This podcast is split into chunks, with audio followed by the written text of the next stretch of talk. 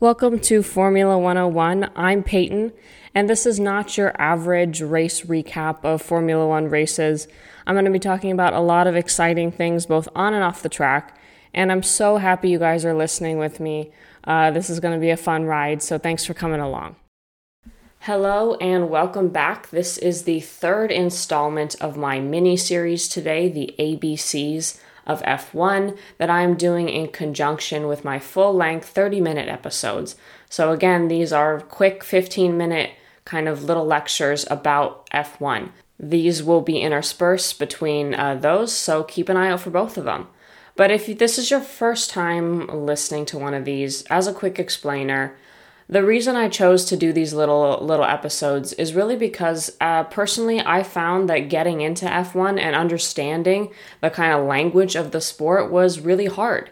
And there were a lot of complicated terms and jargon that I heard from commentators and drivers and team bosses that I didn't understand. And I found it hard to really have a full picture of what was going on because I didn't really speak that language. So, these episodes, I'm wanting to break down these terms that you might hear in the least complicated way possible and make it easy so that the next time we turn on a race or we listen to a, you know someone else's podcast or or read an article that we we have a full picture and that we know what really is going on and can enjoy the sport that we love to the fullest.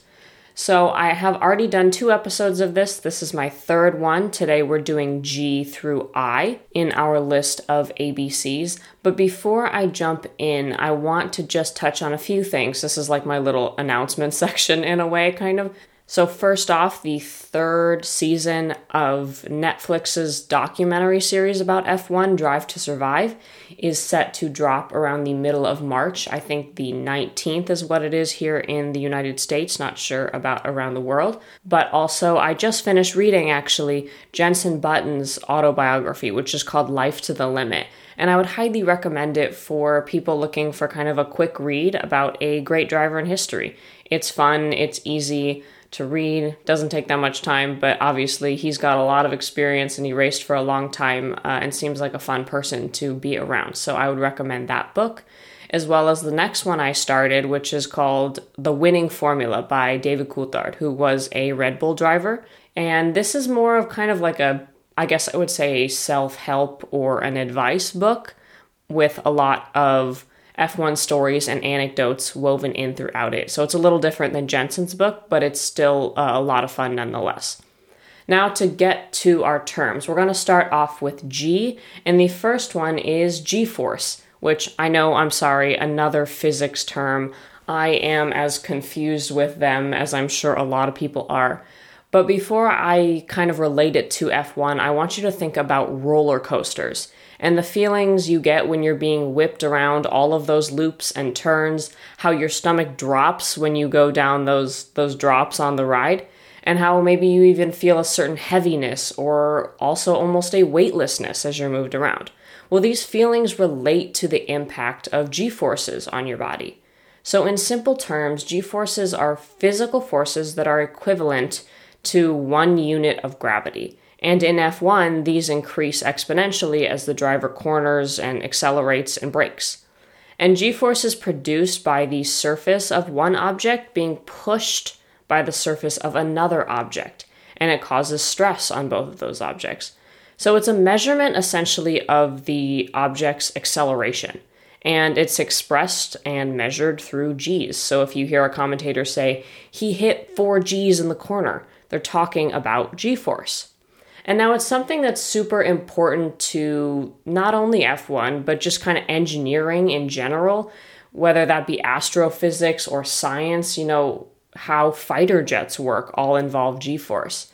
And the F1 engineers, they really have to take this into account as they are designing the car to make sure it's stable and safe and secure. But the drivers also have a part to play in this area as well. So, drivers do specific exercises like workouts to train for the g forces that they'll encounter in a race or whenever they're in the car. So, you may have seen photos of, I don't know, maybe Lando Norris or George Russell posting on their social media of them doing neck exercises. And they have these really like excruciatingly painful looks on their faces. but they have kind of like weighted straps around their forehead area.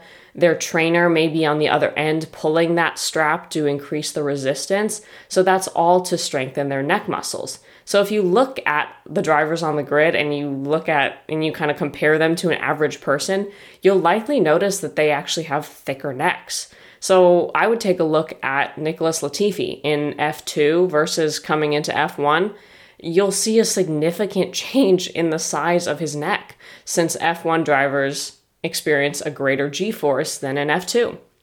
But how many g forces can a human deal with? That's the question. How many can they experience? So humans can deal with localized g forces in the hundreds for like a split second, though. So someone slaps you on the arm. That may be like 100 Gs, but that's only for a tiny amount of time. So anything sustained whether that's around 15 to 16 grams for a sustained amount of time, that can prove to be fatal. So here are some examples in F1. In braking, F1 drivers experience about 5 Gs. It's about 2 when they're accelerating and 4 to 6 when they're cornering. So in Romain Grosjean's terrible crash last season, his G forces registered at a whopping 53 Gs, but in Robert Kubica's terrible crash in 2007, he hit 75 Gs. So these numbers are all taken from monitors in the car that measure this data.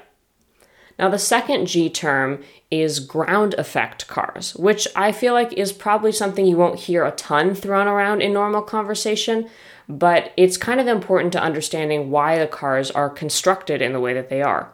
So, this was a series of alterations that was used to increase downforce on the cars.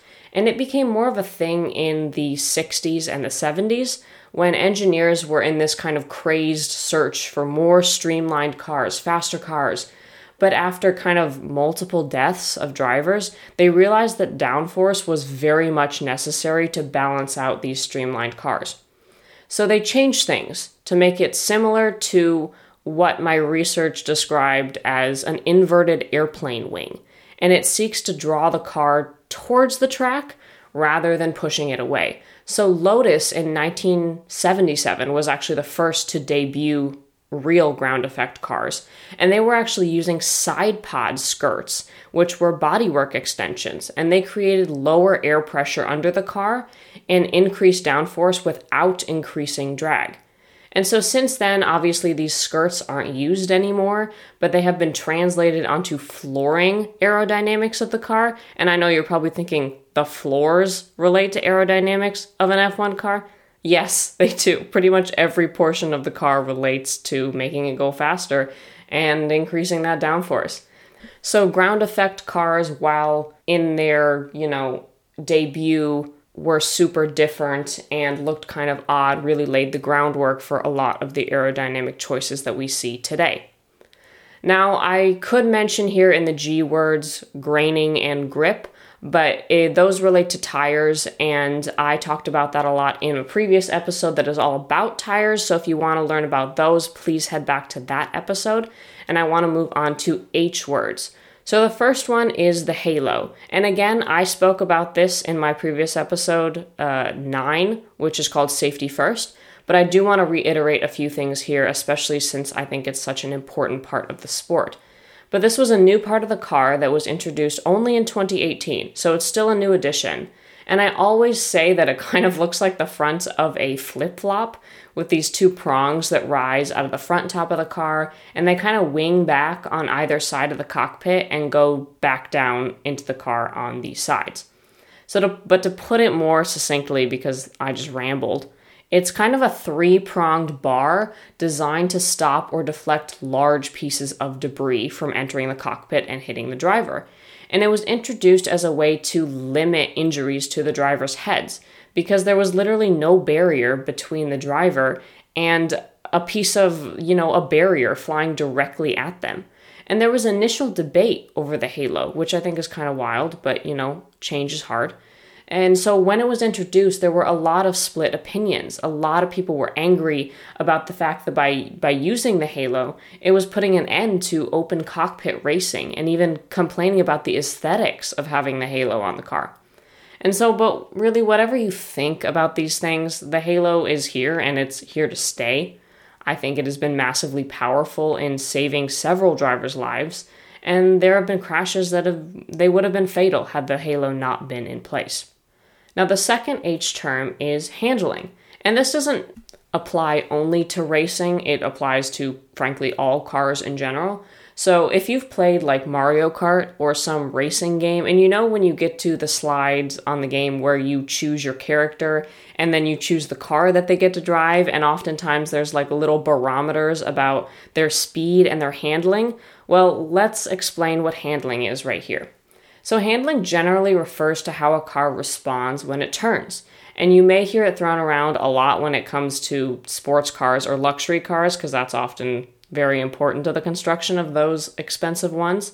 So, some cars handle better than others. A car with better handling can go around corners or turns faster and is less likely to lose control if you swerve or make a sudden movement with the wheel.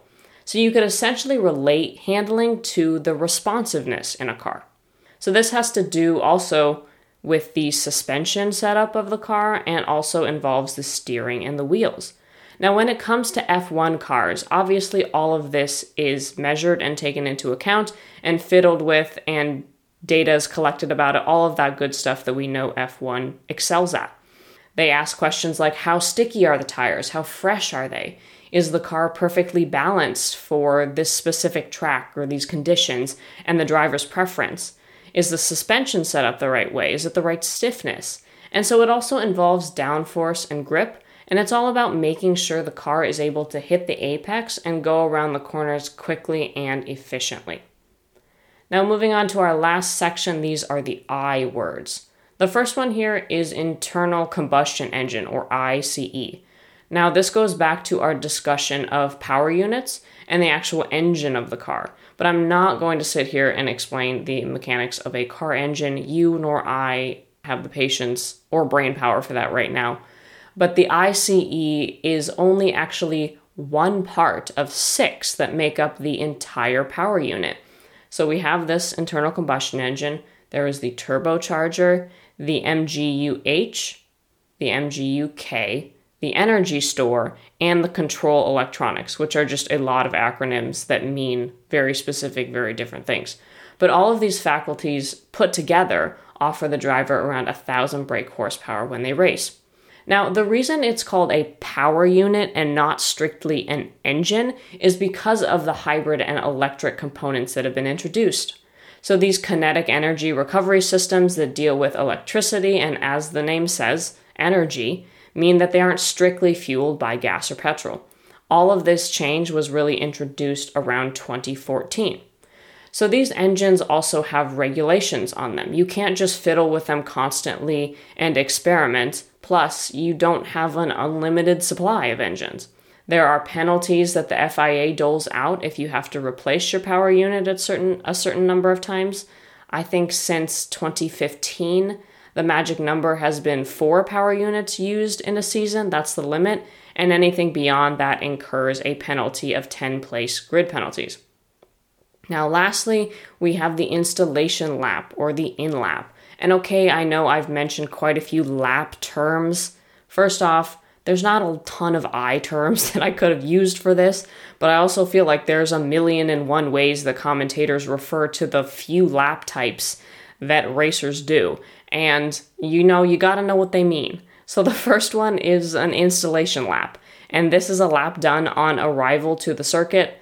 They are testing functions such as the throttle and the brakes and the steering before they head back to the pits without crossing the finish line. So McLaren actually defines this and says it's a medium speed, one lap run with the cars coming straight back to the pit lane at the end. And it allows them to make sure the car feels good underneath them, assess any problems right off the bat. You know, it's a warm up in a sense. Now, the second one is a in lap, and this is when a car is about to come into the pit lane.